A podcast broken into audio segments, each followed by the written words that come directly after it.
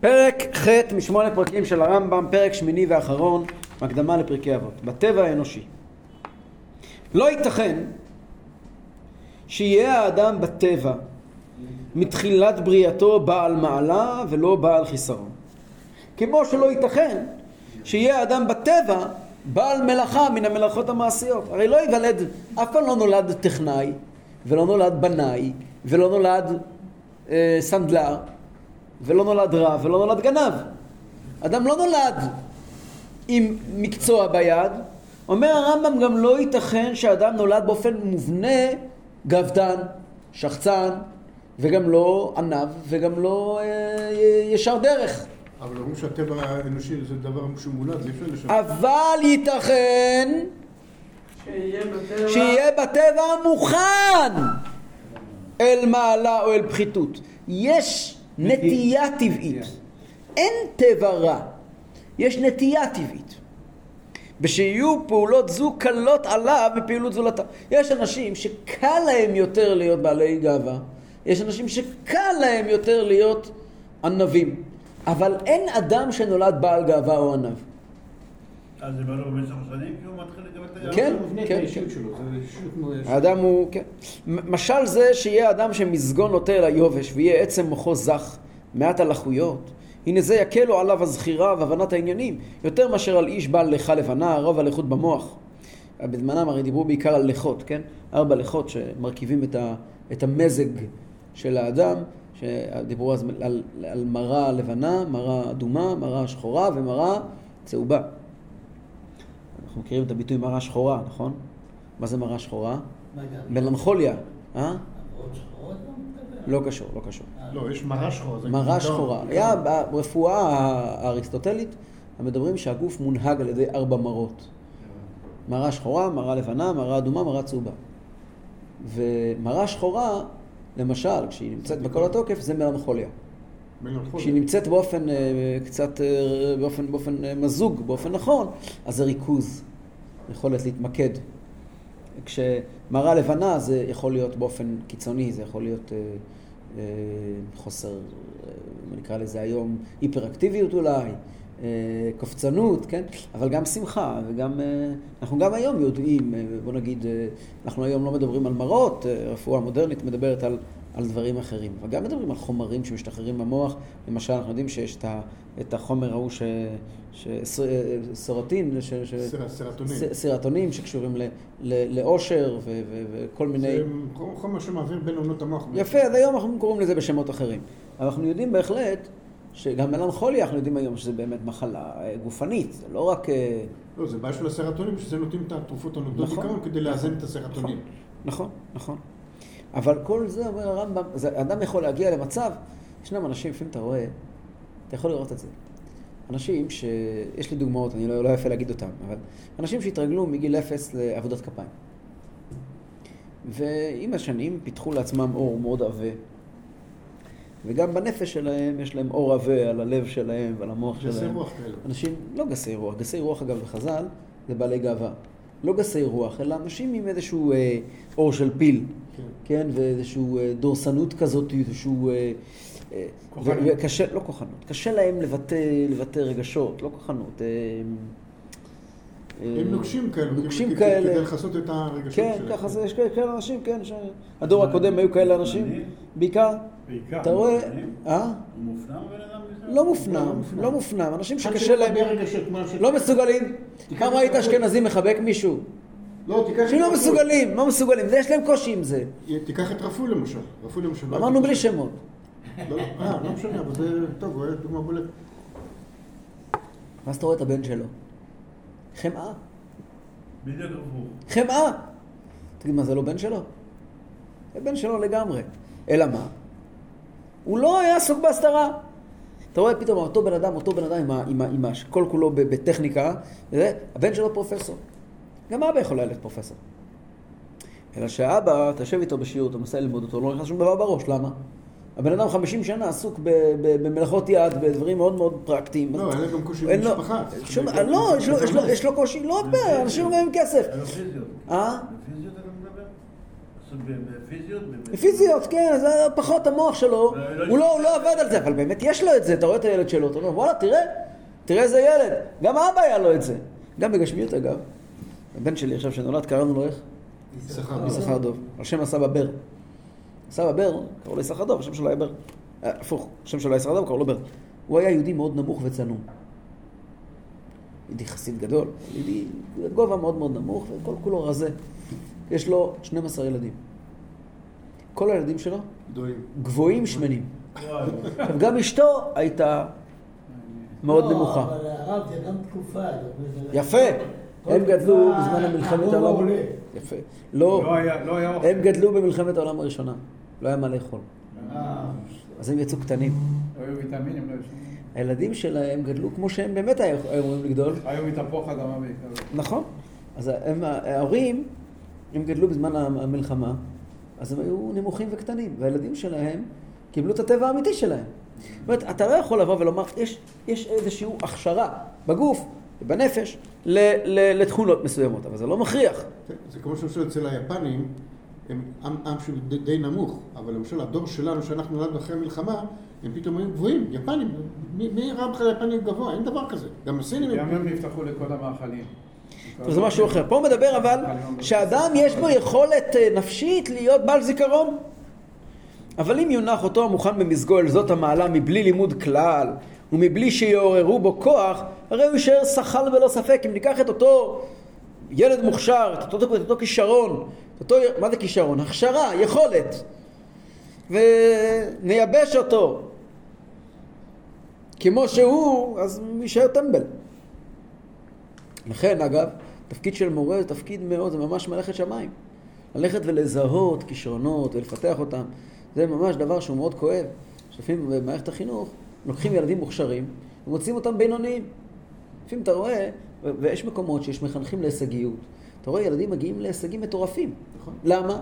היכולת ישנה, רק תשקע ורק תשקע ותזרע, אל תרחם על הילד. הרב אומר לכל בן אדם, כל ילד יש פוטנציאל. כן, השאלה כמה. אפילו מטוס לא יכול להעיד. אם הוא ילמד, אין דבר כזה, כל אחד, ברור, אבל כל אחד יש לו כישרון. הוא נגר וזה סלטר וזה עורדים, כי זה מושך אותו לנהל. זה מה שהוא אומר כאן, אומר הרמב"ם אומר, בהחלט יש הכשרה, בהחלט יש איזושהי נטייה נפשית, אבל זה הכל תלוי בפיתוח. כן, תלוי בפיתוח, בפועל זה תלוי בפיתוח. לכן באמת, כן, אז באמת רואים לפעמים שילדים שמגיעים מדברים הרבה, למה מהפריפריה אין שופטים? לא באמת מדברים. מה, אין שם ילדים חכמים? מה התשובה? כי הם לא פיתחו את ה... לא פיתחו את זה כמו שצריך. יבשו. שם שלחו מורים ככה וככה, ולא השקיעו כסף במערכת החינוך. במקומות אחרים חינכו על הישגיות ועל הצלחה. מילא זה גדל לך, מילא זה תוצאה. הנה, הייתה איזה פרופסור אילוז, אווה אילוז, שהיא סוציולוגית, היא מרוקאית שעלתה לארץ והייתה בצרפת. אז אומרים, למה המרוקאים דווקא אלה שבאו מהמלח הצליחו דווקא בצרפת ולא הצליחו פה? כי המערכת החינוך הצרפתית הייתה מספיק מתוחכמת וחכמה, שקודם כל הם הכשירו מורים טובים מאוד, בלי פשרות, והם פיזרו אותם לא רק באזורים העשירים, אלא גם באזורים העניים. אז כל בן אדם, אפילו עני, אפילו מהפריפריה של צרפת, זכה לחינוך. לכן כתוב, יזהרו בבני עניים, כי מהם תצא תורה. שמהם תצא תורה. רואים את זה, רואים את זה מול העיניים. למה? כי הילד רוצה להצטיין במשהו. ואם יש רק מורים טובים, לכן באמת אנחנו נמצאים מבחינה של מערכת החינוך, המצב קטסטרופלי. הולך ונהיה יותר חמור. הולך ונהיה יותר חמור, זה חמור מאוד מאוד מאוד. אוקיי, לכן אם ילמדו... אני משהו זוכר חבר'ה שלי בבית הספר שהיינו תלמידים, היינו צוחקים, הכל אצלם קבוצות ג' אפילו העברית שלהם קבוצות ג' פתאום אתה רואה אותם באוניברסיטה, וואלה, זה לומד כלכלה, זה תואר שני במתמטיקה, זה... רק אתמול ראינו אותם בקבוצה ג' בעברית. וכן אם ילמדו ויבוננו את זה אב הטבע רב על איכות, אם יקחו את הבן אדם שבאופן טבעי אין לו הכשרה להיות מאוד מפותח, הרי הוא ידע ויבין, אבל בקושי והגיע. ויש אנשים שבאמת הם נולדו מה שנקרא ביידיש טמבלים, כאילו יש בהם באופן מובנה איזשהו קושי, אבל אם הם יעבדו הם יגיעו להישגים. מה, זה ניקוי במוח כאילו? לא ממש ליקוי במוח, הוא לא נובע פה של ליקוי במוח, הוא אומר בכלל, האופי, יש אופי נפשי יותר עווה, יותר פחות פתוח ללמידה. אבל אם הוא ישקיע, הוא יגיע להישגים. זה אין רצון כל עניין זה. אבל זה האופן בעצמו, יהיה איש שמזג ליבו יותר חם מן הראוי מעט ויהיה גיבור. מה זה גיבור? רצוני לומר, לא גיבור, מוכן על הגבורה. ואם ילומד הגבורה, יהיה גיבור בקלות. יש אנשים שיש להם טבע, הם יכולים להיות גיבור. לא פה שהוא יהיה גיבור. אם הוא ילך באמת לסיירת מטכ"ל, הוא יצליח. אבל אם הוא לא ילך לסיירת מטכ"ל, אז הוא לא. ואחר מזג ליבו יותר קר מן הראוי, והוא מוכן אל רוח הלבה והפחד. ואם ילומד ויורגל לזה, יקבלו בקלות. ואם תכוון בו הגבורה, בקושי יהיה גיבור. אבל יהיה, אם יורגל בלא ספק. אם הוא ייקח את זה כמשימת חיים, הוא יגיע להישגים. ואומנם ביארתי לך זה, כדי שלא תחשוב לאמיתיות, אותם ההזיות שיבדון בעלי גזרת הכוכבים. אתם מכירים בעלי גזרת הכוכבים? יש אנשים שטוענים שהכל כתוב בכוכבים. זה הגורל שלי. זה הגורל שלי. אומר הרמב"ם, זו הזיה. אסור לנו לקבל את זה. יהודי אין לו מזל. יהודי אין מזל, אבל לא רק של יהודי אין מזל. הרמב"ם בכלל לא כל כך מקבל את כל העניין הזה של מזל. למה? אנשים טוענים, תשמע, נולדתי להיות, לפעמים הרבה מאוד אנשים מגיעים ואומרים, זה המזל שלי. זה מי שאני, גמרנו. אני נולדתי כזו משפחה, אני גדלתי במעברה, אני כבר דור רביעי. ככה השם רוצה, אחי, זה לא שוב מכך. ככה השם רוצה, אני כבר דור רביעי לפשע, אין מה לעשות. אומר לו הרמב"ם, חס ושלום. הם טוענים, אותם בעלי גזרת הכוכבים, כי מולדות בני האדם ישימום בעלי מעלה או בעלי פחיתות. שאדם נולד באופן מולד עם מעלה או פחיתות. ושאדם מוכרח על אותם הפעולות דווקא. אבל אתה אדם, כי דבר מוסכם עליו, מתורתנו. ומפילוסופיית יוון. זאת אומרת, לא רק התורה אומרת את זה, אלא גם הגויים אומרים את זה. כמו שאימתו טענות האמת, הדבר הזה מוכח. שמעשה האדם כולם מסורים אליו. מי אחראי על הפעולות שלך? רק אתה. אין כופה עליו בהם, ולא מושך לו מבחוץ בשום פנים. אף אחד לא כופה אותך לשום דבר. אף אחד לא מושך אותך באופן חיצוני לשום דבר. שיתהו אל מעלה אל פחיתות. יש מזל, אנחנו מגיעים עכשיו לחודש אלול. יש את הסיפור של רבי אלעזר בן דורדיה. כתוב בגמרא שהוא עבר את כל העבירות שבעולם, ובסוף עשה תשובה, אמת מתוך תשובה. אז הגמרא מתארת איך הוא עשה תשובה. והגמרא מתארת שהוא ישב ואמר, שמיים וארץ בקשו עלי רחמים. שמיים וארץ אמרו לו, עוד שאנחנו בקשים רחמים עליך, נבקש רחמים על עצמנו. ואז הוא אמר, הרים וגבעות בקשו עלי רחמים. עד שבקשים רחמים עליך, בקשו על עצמנו. ואז הוא אומר, מזרח ומערב בקשו עלי רחמים, שמש וירח בקשו עלי רחמים. מה הפירוש? אז הוא מתחיל ואומר, כתוב שמש וירח, הוא אומר, כוכבים, יש לי מזל מסוים. אתם אחראים לזה שאני נהייתי כל כך גרוע. לא, נו, אז אנחנו אחראים. מצאת לך השם. אומר, ערים וגבעות, ערים וגבעות זה ערים אלו אהבות, גבעות אלו אימהות. מגיעה משפחה כזאת. אוקיי, מצאת לך תירוץ טוב. אז אתה טוען שהאבא ואמא שלך אשמים, תשכב על הספה, תאשים את אמא, אין בעיה, בבקשה. אבל לאיפה תגיע עם זה? הוא צועק שמיים וארץ, האקלים שבו אני חי, האזור שבו אני חי. עד שאתה, אין, זה לא דרך לפתור. ואז באותו רגע הוא אומר, הוא שם ראשו בן בריקה וגאה בבחייה, הגיע למסקנה, כתוב, מעתה אין הדבר תלוי אלא בי. זה באמת, אני מוכן לקחת אחריות. ברגע שהוא מוכן לקחת אחריות, הוא נפטר. יצא בת קול ואמרה, יש קונה עולמו בשעה אחת. מה קונה עולמו? הוא מוכן לקחת אחריות. כל הבעיה מתחילה שאנשים מחפשים את מי להאשים. יש אנשים שכל החיים שלהם, אני מכיר אנשים כאלה, זה מסכת אחת של לא יודעים רוב האנשים. יש הרבה מאוד אנשים שאתה מדבר איתם שתי דקות, למה אתה במצב כזה? למה אתה לא מזיז את עצמך? תשמע, אתה צריך להבין, ההורים שלי, צריך להבין, אני גדלתי בתקופה כזאת, צריך להבין, אני עברתי התעללות, אתה צריך להבין. טוב, אתה יודע מה? אתה צודק. שכנעת אותו. לך תתאבד, כאילו מה, אתה לא מוכן לחיות, אתה רק מחפש תירוצים. מה הסיפור? אתה צריך לדעת, יש לך, אתה חייב לדעת שאתה קיבלת בהשגחה הפרטית, זה סיפור הרקע שלך. מפה אתה יכול לצמוח. אבא ואמא וסבא וסבתא, אתה צודק, אז מה? מה נעשה עם זה? הנתונים האלה לא מביאים אותם לשום מקום. עם הנתונים האלה לא נוכל להתקדם לשום מקום. אני לא חולק עליך, אני לא אומר, תשמע, אתה לא צריך להבין את ההורים שלך, עזוב, נניח שהם אשמים. נו, אז מה? איפה אתה רוצה להתקדם מזה? לא בוחר עם הורים. לא בוחר עם הורים. לא, אתה צודק. הכי פשוט זה להגיד לבן אדם, לא, אתה טועה. לא, אתה צודק, אתה באמת צודק. אתה באמת צודק, גדלת במעברה, והדודה שלך הרביצה לך, ופה, אתה צודק, אתה צודק. אתה יודע מה, אלו נסיבות מקילות, לא תקבל עונש, טוב? נו, לא כדאי שתתפתח, לא כדאי שתגדל איזשהו מקום, לא כדאי שתעשה משהו עם עצמך. וכל מנשי חיים צריכים לחיות, פה לא מגיע תירוצים של גיל ותרגיל. אדם יכול לעשות דברים נפלאים. מזל זה מקום זמן לעשות. יפה. מזל. ואתה החלפת את לוי? זמן לעשות. אוקיי. אומר הרמב"ם, חייבים לדעת את זה. אומר הרמב"ם הנקודה הזאת היא הכי יסודית שיש. למה?